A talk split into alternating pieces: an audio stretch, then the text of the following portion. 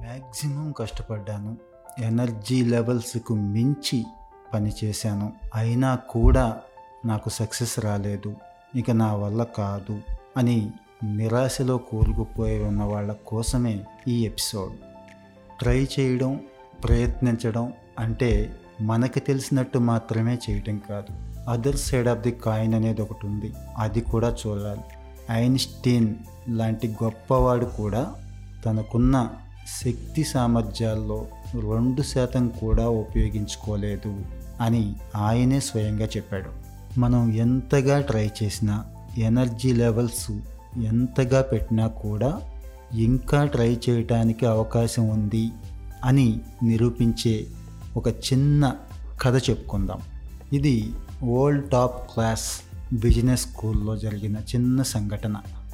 ఒక బిజినెస్ స్కూల్కి ఒక కొత్త ప్రొఫెసర్ వచ్చాడు. అదే రోజు క్లాస్కి అటెండ్ అయిన ప్రొఫెసర్ స్టూడెంట్స్ని ఉద్దేశించి మీ last semester exams scoring rates చూస్తే చాలా డల్గా ఉంది. ఎందుకని అంటే కంప్లీట్ ఎఫర్ట్ పెట్టాం సార్. అంతకు మించి మేమేం చేయలేం. ఎంతో కష్టపడి ఎంతో ఖర్చు పెట్టి ఇక్కడ చదువుతున్నాము. మేము ఎట్టి పరిస్థితుల్లో కూడా నిర్లక్ష్యంగా ఉండం. అని చెప్పారు స్టూడెంట్స్. సరే అయితే మీ కెపాసిటీ క్యాపబిలిటీ కంప్లీట్గా మీరు ఉపయోగించలేదు అని ప్రూవ్ చేస్తాను అని ప్రొఫెసర్ ఈ చిన్న టెక్నిక్ యూజ్ చేశాడు. ఓ ట్వంటీ లీటర్ కెపాసిటీ ఉన్న ఒక పాత్రను తీసుకొని దాంట్లో గోల్ఫ్ బంతులతో నింపేశాడు. అప్పుడు స్టూడెంట్స్ని అడుగుతాడు ఇంకా ఏమైనా ఛాన్స్ ఉందా నింపడానికి?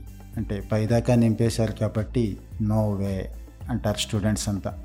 పక్కనే ఉంచిన ఒక ten MM size metal chips తీసుకొని ఒక పది గుప్పిళ్ళ వరకు పోసి కాస్త అటు ఇటు కదిపాడు. అవి లోపలికి వెళ్ళిపోయినాయి. మరి పట్టవన్నారు కదా ఇవి ఎలా పట్టినాయి అంటే పాపం స్టూడెంట్స్ కాస్త అయోమయంగా చూశారు. సో చిప్స్ నింపడం జరిగింది. చిప్స్ పైకి కూడా కనపడుతున్నాయి.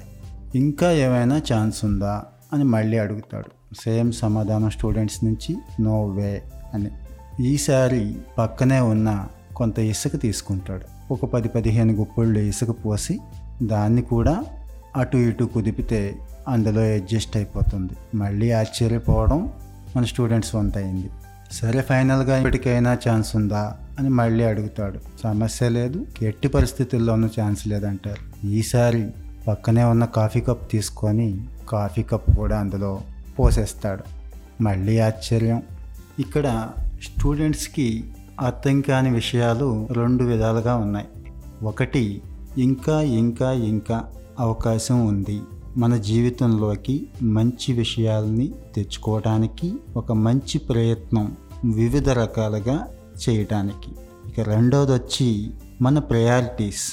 మన జీవితం అనే పాత్రలోకి దేన్ని దేన్ని దేన్ని ఎలా తెచ్చుకోవాలి? ఏది ముందు ఏది వెనక? మరి మన శరీరానికి మెదడికి ఎప్పుడు ఉంది శక్తి? ప్రయత్నలోపం మాత్రం ఉండకూడదు. ఇక రెండవది ఎవరికి ఎంత ప్రాముఖ్యత ఇవ్వాలి? ఇక్కడ టెన్నిస్ బాల్స్ని మన స్నేహితులు అనుకోవచ్చు కుటుంబం అనుకోవచ్చు లేదంటే ఇంకా ఆప్త వ్యక్తులు ఎవరైతే ఉన్నారో వాళ్ళు అనుకోవచ్చు వారి స్థానం ఎవరికి ఇస్తారు? తర్వాత స్థానం చిప్స్. ఆ స్థానాన్ని ఎవరికి ఇస్తాము? తర్వాత స్థానం ఇసుక. ఆ స్థానాన్ని ఎవరికిస్తాం అంటే రోజువారీ జీవితంలో మనం ఏ వ్యక్తులకి ఏ సంఘటనలకి ఎంత టైం ఇవ్వాలి? ఎలాంటి ప్రాధాన్యం ఇవ్వాలి అనేది ఇక్కడ డిసైడ్ చేసుకోవాలి.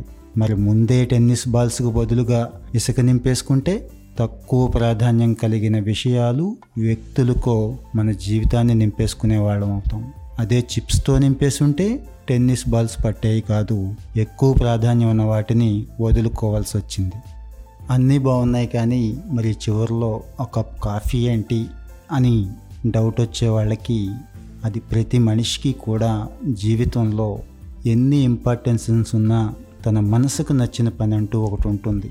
అది ఏంటి అనేది గుర్తించి దానికిచ్చే ప్రాధాన్యత దానికి ఇవ్వటం ద్వారా జీవితాన్ని సంపూర్ణం చేసుకోవచ్చు. సో మీకు ఈ లెసన్ అర్థమయ్యే ఉంటుంది. ఏది ముందు ఏది వెనకనేది ఒకసారి డిసైడ్ చేసుకుందాం. ఎవరెవరికి ఎంత స్థానం ఇద్దామనేది మరొక్కసారి ఆలోచించుకుందాం. All the best.